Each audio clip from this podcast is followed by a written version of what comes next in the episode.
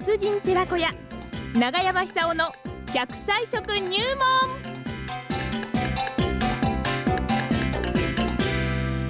さあ9時を回りました。大いに笑っていただきましょうかね、えー、奈良浜出身食文化史研究家長寿食研究家永山久夫さんにね長生きの秘訣を伺い もう笑っています。長山さん おはようございます。おはようございます。どうもどうも。実はね今日私柳川であの午後2時から講演会がありまして、ええええいつもねあの講演会では永山さんのお話をさせていただくんです ありがとうごよざいます。もう笑って元気にね、ええ長生きしようというね3年後の仕事も入っている出番ですよ。うんねえ笑うこと自体が薬みたいな作用をしますよね、そうです、そうです、そうです。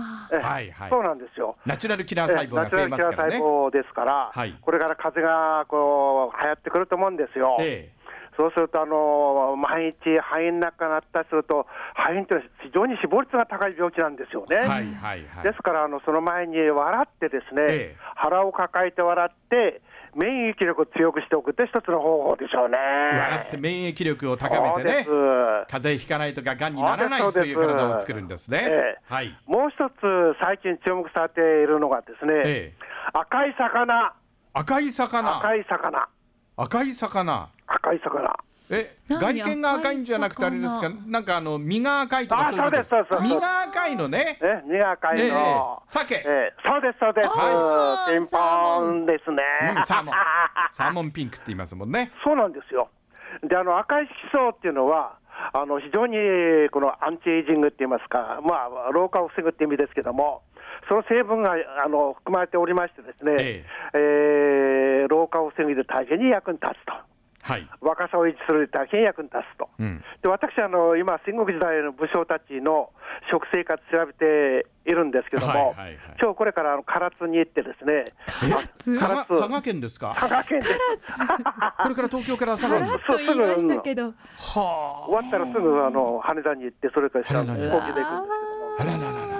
そうで、あそこにあのう秀吉が行っておりまして、ですね、はい秀吉のあの、えーその唐津で食べたものを調べてみたらば、はい酒がたくさん出てくるんですよ。はあ。酒なんで酒あんなとこで、じゃあどっちかっていうとあの、あんまり取れないとこだと思うんですよね。えですから、あのまあ、東海地方から持っていったんだと思いますけども、あらよく考えてみれば、ですねあれはあの老化防止成分がたくさん含まれてますから、はいもしかしたらあの周りのお医者さんたちがですね、えー年を取っても元気で活動するためには、酒がいいですよ、進めていた可能性がありますえ。よね。おであの赤い色素っていうのが今、非常に注目されてるんですけども、はあはあ確かにあのそういう見立てでで食べていたとすれば、ええこれは正しかったと思いますね。ーうん。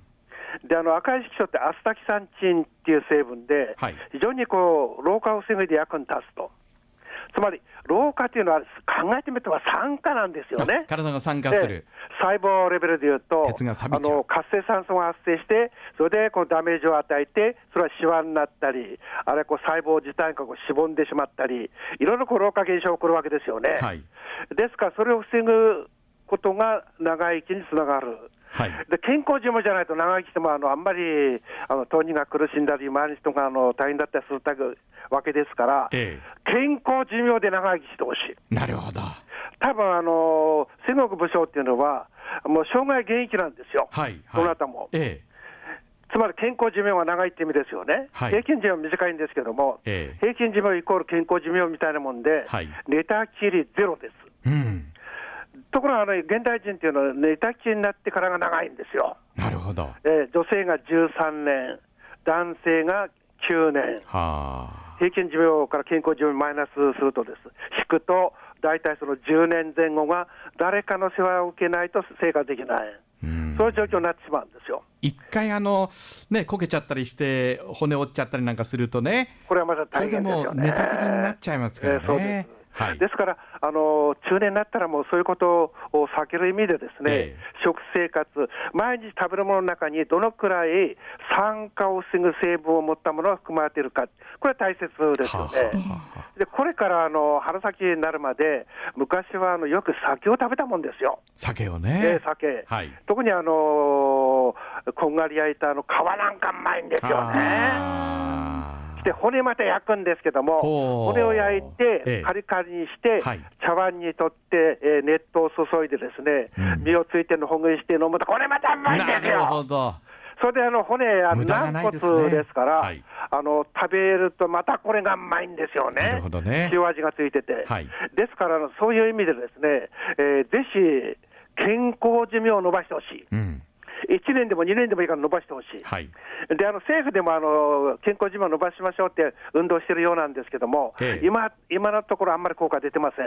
ああ。ですから、あの食べ方によって、こう自分で健康管理しなかったら誰からかあのアドバイスを受けたり、指導を受けたりして、あの軌道修正するよりも、はい積極的に自分の命を守った方がいいと思うんですよねなるほ。どね。そうするとね、食しかないんですよ。食ですよね。食ですはい。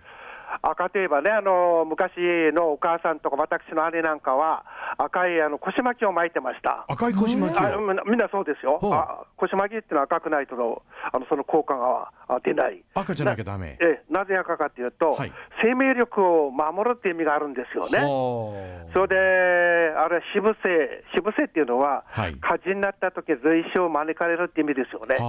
火が近づかないように。えで、あの、近くで火事があったりしてですね、火の粉が飛んでくるような時に、お母さんははしごをかけて屋根の上に登ってですね、はい腰巻きを外して振ったもんですよ。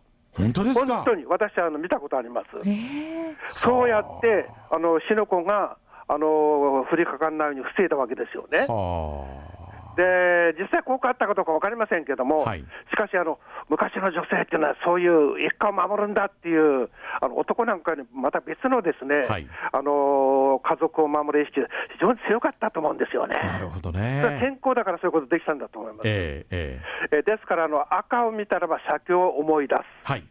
えー、鮭ばっかりじゃなくて、人参でも小豆でもいいですよね。ああ、なるほどね。で唐はい。辛子でもいいです、ええ。赤い基礎っていうのは多かれ少なかれ、えーコンドロイチンという成あコンドロイチンじゃなくてあのあのカロカロテン系の色素ですから、はい。カロテンっていうのはあの人参とか赤い、えー野菜にたくさん含まれてますよね、ほえーカロチノイドっていうんですけども、ええカロチノイド動物性の場合は鮭に含まれているアスタキサンチンという色素成分です。う。えですから昔はあの、えー大きなアルミニウムの弁当をギシギシご飯詰めて、あの塩鮭しょっぱいの詰めていったっていうのは、あれは実は科学的なんえですよね。そうか。えなるほどえね。昔の食べ方には字字がちゃんと理由があってですね、えーそれが健康化に役に立ってたんですよね。う。